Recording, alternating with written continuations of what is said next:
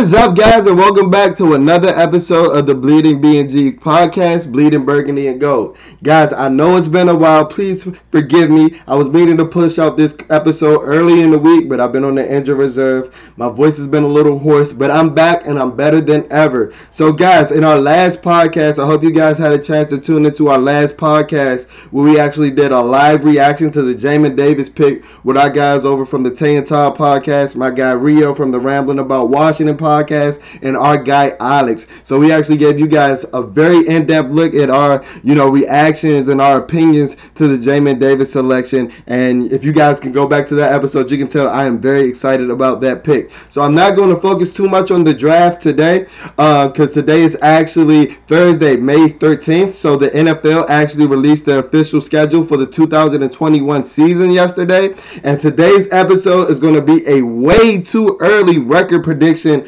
um, episode where we predict what Washington will go through the first 17 game season in NFL history. So I'll give you my record prediction. And remember, guys, this is way too early. This is my abrasive opinion, my outlandish opinion based off of one day of research and, you know, me just looking at the schedule and thinking, hey, I think Washington might get that one. Hey, I don't know. This one might be a little tough. So I'm to give you guys my way too early record prediction for the Washington football team in the 2021 season. But before that, I did want to touch a tad bit more on the draft because I know in the last episode that I presented to you guys that we only touched on the Jamin Davis pick, which was our first round pick. But I do want to um, mention some of my favorite picks. So I do want to acknowledge everybody that did get drafted. Um, Samuel Cosmi was drafted in the second round a left tackle out of the University of Texas. Benjamin St-Juste, a huge corner at over 6'3", um, was drafted in the third round out of the University of Minnesota. Dyami Brown, a wide receiver, a speedster, a burner, a guy who averaged about 20 yards per catch, was drafted out of the University of North Carolina. He is a wide receiver. Tight end John Bates was drafted out of Boise State. Darrick Forrest, a safety out of the University of Cincinnati. Cameron Cheeseman, a long snapper, was actually drafted in the sixth round out of the University of Michigan. William Bradley King Jr., a defensive end pass rush specialist from the University of Baylor, Shaka Toney from the University of Penn State, and then Dax Milne from BYU, who is actually one of Dak, um, one of Zach Wilson's favorite targets um, this past season. So, guys, Washington brought in about 10 players, and I'm not going to go in depth on the guys uh, too much right now. I do want to mention some of my favorite picks, but I will be going in depth about all of these draft picks as we be doing as we are going to be leading into our positional breakdowns as the season comes to it uh, comes to a head. You know, the season is right around the corner, guys. It is May, so we're right before the summertime, and you know that's when we really get in the thick of things. So I did want to mention that date that I mentioned earlier because Washington is set to have their rookie mini camp this weekend. Um, over the course of this weekend, so all ten draft picks that I mentioned, undrafted free agent running back Jaret Patterson, and a slew of other players from the roster last year that were that are eligible to participate in rookie mini camp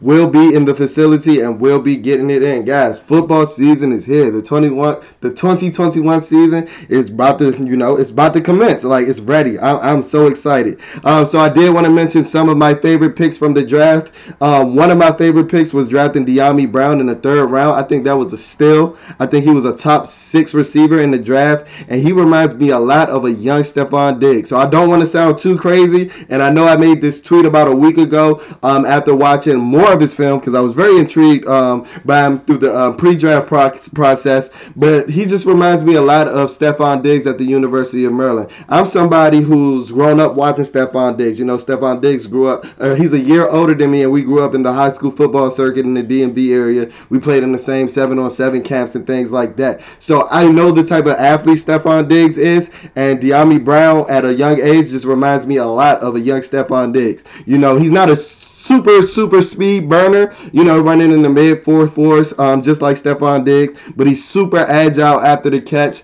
and his footwork is impeccable. You know, I, I heard the biggest knock on him um, in the draft um, was that he ran a limited route tree, and so did Stefon Diggs at the University of Maryland. You know, Stefon Diggs' route tree at the University of Maryland consisted of drags, bubble screens, screens, and the occasional post route, and now he's turned into one of the best route runners in the NFL running every route that you can ask for, routing dudes up on every possession. And that's because he had the he had the foundation to do that. And I think Dyami Brown has that foundation as well. To be not only a burner who's a deep threat and getting behind guys, but you know the footwork and the cut and the lateral eh, the cut agility, the cut ability and the lateral agility that he shows, especially after with the ball in his hands after his catch.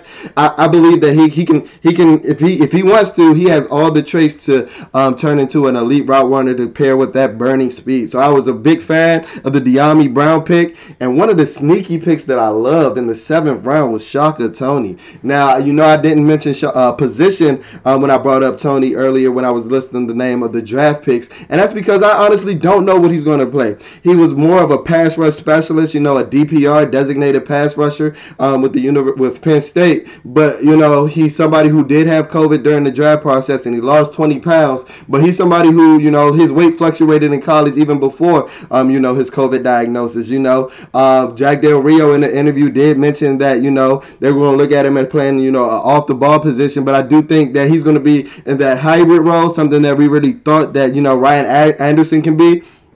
But I think Shaka Toney is even a more elite um, athlete than um, than um, Ryan Anderson, despite you know the draft pedigree. Ryan Anderson was drafted in the second round, but I think that Shaka Toney's athletic profile allows him to fit more of that hybrid role, somebody that can rush off the edge or drop back in coverage. There was actually a clip going around through the Washington football team community on Twitter where he's actually locking up John Bates on like a post route at the Senior Bowl. Like he's standing up in his two point stance, and, and John Bates is getting clamped. It's, it's crazy. I'm like, is this dude a pass rusher or? And in early, um, I know I didn't really mention uh, Shaka Toney in the pre-draft um, episodes that I did, but I always thought because this class wasn't deep on natural pass rushers, that I always thought that Shaka Toney was of the, one of the more natural pass rushers in the draft. Now, does he have the size and the makeup to hold up and play, you know, a book in in the four three or outside linebacker in the three four? I was kind of hesitant on that. That's why I wasn't really necessarily high on him, but he is great value at the seventh round. I saw most my um,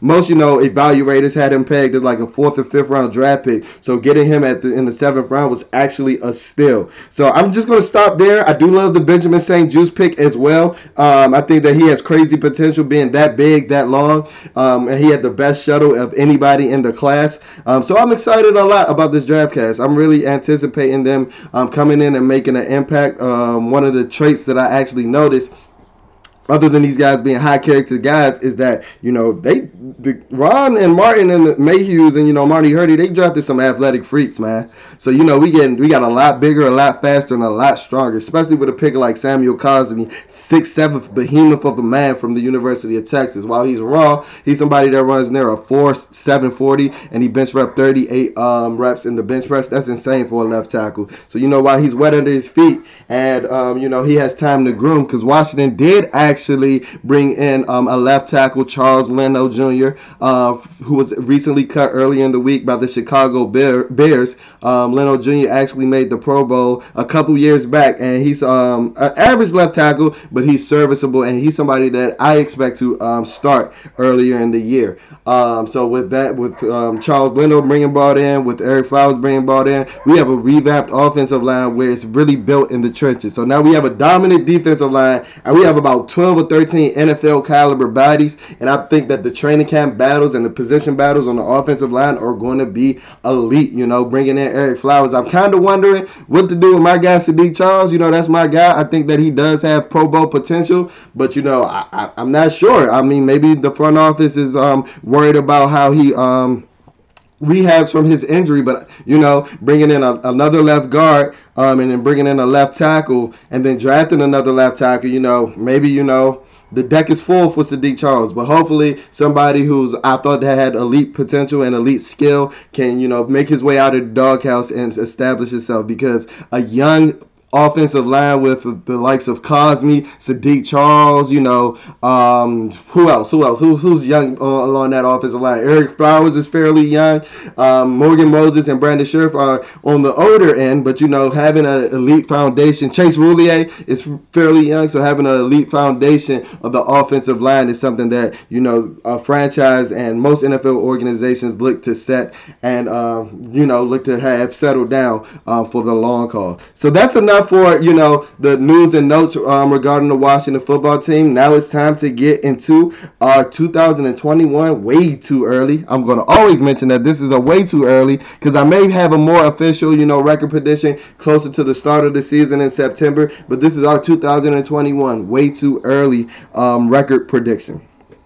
All right. So last night, like I said, the NFL released their official schedule for the 2021 season, and that schedule starts off with the Washington football team playing at home against the Los Angeles Chargers. Yes, the Washington football team will play at home against the Los Angeles Chargers. I do want to mention one thing before I get started in the schedule, guys. I do want to mention that your boy Jalen me, I actually uh, purchased Washington uh, football team season tickets for the first time um, in my life. You know, um, this is one of the items that I actually wanted to cross off my bucket list as a childhood, and I'm very excited um, for this opportunity. Shout out to my man Joe and the Washington football team's ticket sales um, portion of the building. I, uh, he made this process very easy for me, and like I said, I'm not gonna spend too much time on it. But all these home games that I'm about to mention on the schedule, catch your boy there. Even the two preseason preseason games, catch your boy there. Section 139. I'm always there. Eight weeks of the season, two weeks in preseason. Catch your boy there, section 139, FedEx Field. We're going to be lit all season. Now, like I said, back to the 2021 record prediction. So, as we face the um, Los Angeles Chargers in week one, I actually had that as a W for the Washington football team, starting out at 1 and 0. The reason that I have this as a W for the Washington football team is because I think that we're strong with the Chargers are still lacking at. You know, the Chargers do have dynamic playmakers at the receiver position and you know one of the future goats of the quarterback. And yes, I said it, one of the future goats at the quarterback position because he showed me a lot last year in Justin Herbert. But you know, um, they're still, you know, I know they did draft Rashawn Slater, but you know they're still pretty thin, not that good on the offensive line. And if you guys paid attention or do pay attention to Chase Young's Twitter page, he was actually ecstatic when um, the week one schedule came uh, when the uh, week one schedule actually came out. So if you guys were following yesterday, the week one schedule was actually leaked very early in the morning before all of the rest of the games were leaked, and initially right after you know Washington and uh, Los Angeles was announced, Chase Young put up the sunshades emoji. I'm sure that he's heard, he saw about um, all the clips going around on pre-draft Twitter about you know Rashawn Slater winning a couple reps against him, and I'm pretty sure he's going to go out to tear Rashawn Slater out um, up. And this is one of the sole reasons why I think that Washington is going to, you know, win this game because I think Chase Young is going to dominate this game to remind Rashawn Slater that yeah, I'm still the generational talent. Yeah, you lucked out, but I'm still Chase Young. I'm still the Predator. Defensive Rookie of the Year, best player on this defense, best player on the number one defense. Yes, I said it in the NFL. And then I believe you know having corners like you know, William Jackson to pair with Keenan Allen. We can neutralize that guy, those guys, and then you know we can you know come out with a victory, starting out at one and zero. Oh. So moving on to week two, the Washington football team actually plays at home on a Thursday night against the New York Giants. I actually have this as a win for the Washington football team as well. And guys, before you guys start saying, "Oh, Jalen, you're being way too bullish," you know this is still the Washington football team. You know nothing good ever happens to us. I honestly sat and looked today before you know I did my you know record prediction and put too much thought into these um, teams and the schedule. And I let and I think that we have one of the three most complete rosters in the NFC behind Tampa Bay for sure. But I honestly don't know who else we're b- behind as far as just depth. So I think that you know we do have questions at the quarterback position, but we have one of the deepest teams in the NFL, and I think that we can compete with anybody. So before you say I'm too bullish take that in consideration. I did do my research. Maybe you should do yours. So going back to week two, the Giants, I got that as a win. Like I said, um, you know, Saquon still be coming back off an ACL injury. We don't know how he's going to come back, and I think you know we're tired of Daniel Jones having our number. You know, we this, this isn't this not the year that Daniel Jones has eight wins in the NFL, right? Half of them, four of them, have come against the Washington football team. That's putrid. That is putrid. And I think, you know, that's going to be a stat that is going to be keep being relayed as that week goes on. And I think that our dogs on defense, I finally think that we have that elite defense that we were talking about having last year. I think that that defense is going to take that bulletin board material and shut Danny Dimes down. Like I said, we don't know how Saquon's going to come back. Saquon has had his fair share of big games against us, but is he going to come back as the same Saquon? Especially in week two, where guys from the ACL injury, unless you're like Adrian Peterson, have to warm into it, you know, have to warm back up, um, being that guy that they were before the injury. You know, I think that we're going to shut down Kenny Golladay. Um, I watched um, the last ma- uh, matchup that Kenny Golladay had with the Detroit Lions um, when William Jackson was with the Cincinnati Bengals. He clamped him there. I feel like he's going to clamp him again. And, you know, Kendall Fuller's going to show out, and intercept Danny Dimes again, like he usually does. And we're going to be 2 0 going into week three.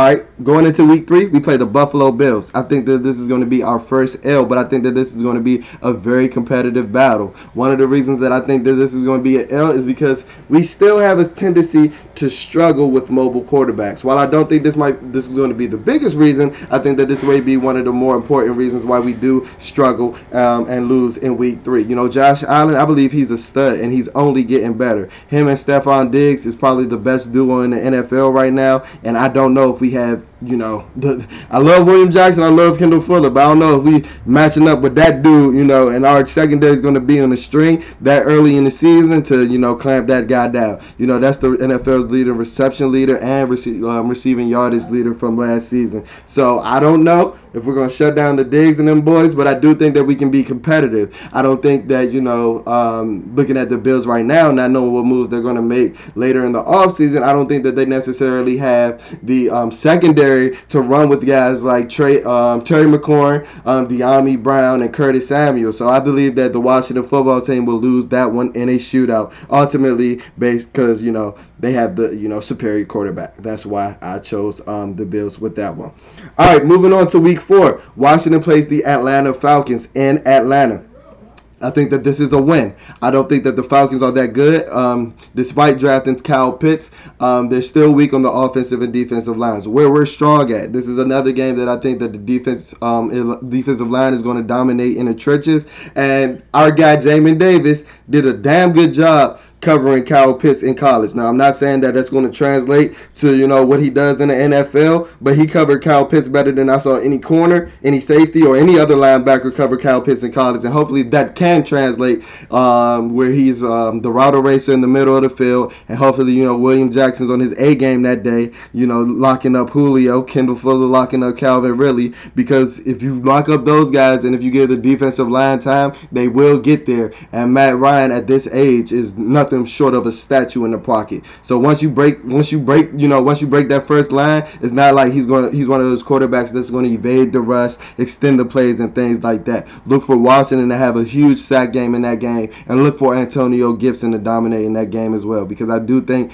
minus Grady Jarrett that that front seven is still kind of weak you know, um, Deion Jones isn't the strongest against the run, and they did lose Keanu Neal. So, you know, look for a big game from the defensive line and Antonio Gibson week four against the um, Atlanta Falcons. Week five. So right now we're going into week five at three and one. Week five, the New Orleans Saints come marching into FedEx Field. Like I said, I'm gonna be there in section 139. And guess what? That's a W for Washington as well. Why? Because we don't know what the Saints are going to be this year. You know, they're supposedly starting Jameis Winston. They're supposed to be giving what Taysom Hill 20 plays now, where he's lined up doing whatever he wants to do. Like we don't know. The New Orleans Saints are, you know, I, I expect them to have a down year and be a shell of themselves. We finally have a linebacker now. I'm not saying that Jamin Davis is going to lock um, Alvin Kamara up, but you know, running a full four, he's faster. He ran a faster 40 time than Alvin Kamara. So we finally have a linebacker with the potential of matching up with Alvin Kamara. Then you got Cole Holcomb, who's giving you 4-5 speed as well. I believe that will match up with the middle of the field, which the Saints typically like to attack. Um, they may attack, attack more downfield. With um, Jameis Winston because I do think that his arm is a tad bit stronger than Drew Brees' was last season. But I think you know with a guy like William Jackson, I, I think that what guys, you guys can tell from my mock offseason episodes and my reaction episodes, I'm a William Jackson fan. I think he has the potential to be one of the top five corners in the NFL. And if we um, neutralize a guy like Michael Thomas, who isn't coming off the biggest season in 2020, you know we have a great chance at winning. Now I am concerned about the Saints defense. The Saints defense is always pretty stout, but I don't know if they're necessarily going to have the cover guys to run with us as well. Like I said, I think that we have one of the deepest teams in the NFL. We can legit go four or five wide. Um, we can motion out Antonio Gibson. He can play receiver in a, in a pinch. We can motion out J.D. McKissick. He can play receiver in a pinch. And I don't think that the Saints have enough cover guys to match up with us right now um, in our way too early prediction because it is May and everybody can make um, potential moves to get better. You know, some guys can lose some guys, some guys can get hurt, and things of that nature. So going into week six, we are four and one, and going into week six, we actually played the Kansas City Chiefs and that is going to be an L for us.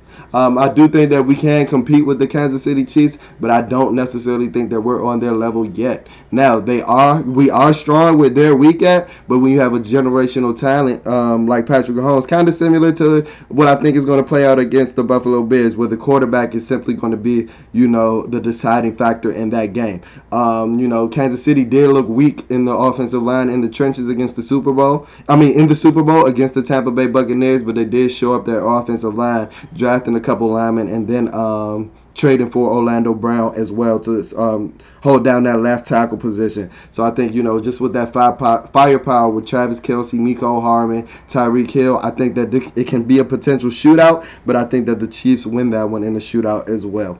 All right, moving on to week seven. We are four and two. We are four and two. And uh, moving on to week seven, this game is Aaron Rodgers dependent because we do play the Green Bay Packers. If Aaron Rodgers is there, I believe that this is a loss. So I'm gonna count it as a loss right now because as of May um, May 13th, he is on the Green Bay Packers roster. So this will be a loss right now. But if he isn't, this is a dub all day. And remember when I was saying that I was looking back and seeing who has you know some of the deeper rosters in the NFC. Green Bay was the only other team that I saw that can compete with you know Tampa Bay Buccaneers and us. If I'm being honest, not no biasness. You know, looking at position for position, who has NFL caliber talent at every single body in that position. I think that the Washington football team, the Tampa Bay Buccaneers, and the Green Bay Packers have the deepest um, rosters in the NFC. And that's one of the reasons why I think that if Aaron Rodgers is um, playing with the Green Bay Packers come week seven, that'll be an L for Washington. Because Aaron Rodgers is just that dude, guys. Like, we just got to be honest. Aaron Rodgers is that dude. Davante Adams is that dude. They have a good enough defense. The only way where I see us having a chance against the Green Bay Packers is if we attack those corners. You know, Jaire Alexander is a stud, but they just drafted a corner maybe to potentially um, replace Kevin King. Um, but the secondary isn't the strongest as you saw um, in their last their last game that they won the field together in the NFC Championship. So they can be attacked, but you know, Fitz is going to have to give us one of those Fitz magic games and not one of those Fitz tragic games where he's just tossing up the ball for grabs because they will intercept it, and you do not want to give Aaron Rodgers a bunch of chances. So that is week seven. So going into week seven, I mean mean, after week seven, going into week eight, we are four and three. We are one game over 500 in a pretty solid position. But we're going to be going to Denver on Halloween night for week eight, and we're going to be getting a dub against the Denver Broncos. Like I said, that's a W against the Denver Broncos because I'm not scared of Denver at all. I'm not scared of Drew Lock. I'm not scared of Teddy Bridgewater. I'm not scared of anybody that they have, honestly. You know, their defense is decent, you know, not what they used to be, but, you know, we don't know how Von Miller is about to come back from his injury. And like I said, the biggest reason that this is a dub for Washington, because I'm not scared of Drew Lock or Teddy Bridgewater, and you shouldn't be either. Um, these are guys, you know, Drew Lock's in Drew Lock's case, he's turnover prone, he's incident prone, and then in Teddy Bridgewater's case, you know, he doesn't take enough chances, you know. Um, so you know they're middling at the quarterback position. You know, Courtland Sutton is coming back from an ACL injury, so they do have weapons on the outside. But if you don't have a quarterback getting the ball, and then you got you know the behemoth of a man that Chase Young is paired with the behemoth of a man that Montez Sweat is in your face all day, it's like ah, ah, what I'm gonna do? What I'm gonna do? So that's why I think that's a W for the Denver Broncos. So Uh, week nine is our bye. Week nine is our bye, so we're going into the bye at five and three. Five and three. We're going into the bye at five and three with a very very good record. You know um, this is kind of giving me like the 2018 season vibes pre alex smith injury you know where i thought that we had a chance to you know make the playoffs not necessarily compete like i do think now but you know we were um, pretty um, successful early in that 2018 season. So moving on to week 10 moving on to week 10 this is the Washington football team revenge game. I have Washington defeating the Tampa Bay Buccaneers. And like I said, guys, this is the Washington football team revenge game. And why I say that is because I think that this coaching staff is too good to be beaten twice in you know a year span. Now I know that it, uh, it has happened, you know, with the New York Giants, but when we improve on defense with this elite coaching staff, you know, I think that we're going to have Tampa Bay Buccaneers, the Tampa Bay Buccaneers numbers this time, this go around. You know, Jack Del Rio is one of the better defensive coordinators game planning against um, Tom Brady, as you saw his, with his time with the Denver Broncos when Tom was with the New England Patriots, and I think that he had he finally has enough guys in his system to kind of deploy that same you know scheme that he was deploying in um, Denver, where he's running a lot of man to man, running a lot of stunts and uh, man blitzes, man blitzes and man pressures and things like that. And I think that he's going to get to Tom. M- more than a plenty of times for Washington uh, to sustain a victory in that game. So Washington is going to shock or you know, at this point in the season, it shouldn't be a shock because what we're six and three. So Washington is going to beat the Tampa Bay Buccaneers in Week ten of the season, going into Week eleven. Um, against the Carolina Panthers at six and three. So in Week 11 against the Carolina Panthers, um, going to Charlotte, guess what? That's a dub as well. So we're going to be seven and three um, after week 11. And the reason that I said that this is going to be a dub is because Coach Rivera isn't going back to Charlotte and losing, guys. And like I said, it's not even just Coach Rivera. It's Marty Hurney. It's it's, it's the it's the equipment managers. Like I, I heard um, on the uh, Washington Football Team podcast. It's the social media. Nobody up here in Ashburn and Washington in the DMV area is going to go down Carolina and coming back with an L. No, not especially not after losing in Washington last season. We're not doing that. We're not doing that. And I'm sure Coach Ron is going to play it up that big. But you know, Coach Ron was he was pissed um, when he got fired um, in the 2019 season, and I believe you know he has you know the roster that that he was looking for um, to go squad up have his guys back while his guys have his back and come take this dub against the Carolina Panthers in week 11. So moving on to week 12, what is that? We're 7 and 3. Moving on to week 12 where we play the Seattle Seahawks in Monday Night Football. And guess what? I have that as a dub as well. The reason that I have that as a W as well is because I don't think Seattle's going to be that good this year. You know, their defense was middling last year and then all their offense did was regress as the season went on. Now, um, they didn't necessarily improve as I think in the off season, um, you know, um, I think they they might have gotten worse. And you know, we heard rumblings about Russ not really loving it up there right now, and I think that you know the sustained competitiveness, competitiveness and the sustained excellence that we have been getting from the Seattle Seahawks, I think that that comes to an end this year. And I think they just overall have a down year. So this isn't going to come come what week 12. This isn't even going to look like a huge win for Washington because I predict that Seattle is going to struggle throughout the season this year. So I think um, that Washington is going to be able to take advantage of that, and they're going to dominate Seattle on Monday Night Football and leave um, with a W. So what is that? Moving into week 13, Washington is what is that? Nine, eight and three, eight and three. Moving into week 13. Uh, moving into week 13, where we travel to Las Vegas to play the Las Vegas Raiders, and I have that as a W as well. Uh, this game I was kind of hesitant on because you know what happens in Vegas stays in Vegas, and a lot of weird stuff can happen in Vegas. You know. Um, this is the first season um, where they're going to have fans in Vegas. So you know, just being in Vegas, uh, that can that can have an effect on the players' game. And this is an early kickoff, and you know, I was hesitant. I was ready to give Washington the L, but then I thought, you know, with our leaders like Chase Young, Jamin Davis, and guys like that, Terry McLaurin, they're not going to let our guys. They're not going to let this moment be too big for them. They're going to, you know, take advantage of the moment, and you know they're going to win the games that they're supposed to win this season. That's my mantra for the season. Washington is going to win the games that they're supposed to win, and they're going to shock some people for the few games that you know that I had them shocking some people. You know, they may lose here and there, as I do have in the schedule, but my mantra for this season is Washington is going to win the games that they're supposed to win. But in week four, 14 I do have them losing to the Dallas Cowboys. So that would take our record to 10 and 4. Washington would be 10 and 4. Oh, 9 and 4. 9 and 4 um, after week 14's loss to the Dallas Cowboys. Washington would be 9 and 4. Um, I just think that, you know, we had Dallas's number last year, and while they they they do struggle, they do have a lot of firepower on the offensive end. I think that they're going to be our most competitive partner in the NFC this year, with us ultimately winning it. But you know, I think that they're going to come out in Week 14 and they're going to take the dub. As much as I hate to say it, you see, it pains me to say it. You know, I'm over here, my voice cracking. I'm over here hesitant to say it, but we're gonna we're gonna take that that L in that first matchup against the Dallas Cowboys. So like I said, after week 14, our record is nine and four, and we're looking in great position for play um for playoff seed, and then you know great chances in the division. So, moving on to week 15. That's a dub against Philly because Philly's horrible this year. I'm not going to spend too much time on them because they suck. You know, um, I'm not a big believer in Jalen Hurts. Um, I just they suck. Like I, I I don't know what like you know they drafted DeVonta Smith. You know um, while I while I do see potential in the DeVonta Smith Jalen Reagor duo, they don't have a quarterback to get them the ball. You know um, their offensive line has fallen apart. Um, the defensive line isn't what it used to be. The defense isn't what it used to be. They don't have corners like we're dominating. We're sweeping Philly now. So I'm gonna let you know now that week 15 and week 17, those are dubs. Those are dubs. We're sweeping Philly, so somebody get the broom out. I can't find my broom right now, but if I had it, I'd be sweeping right now.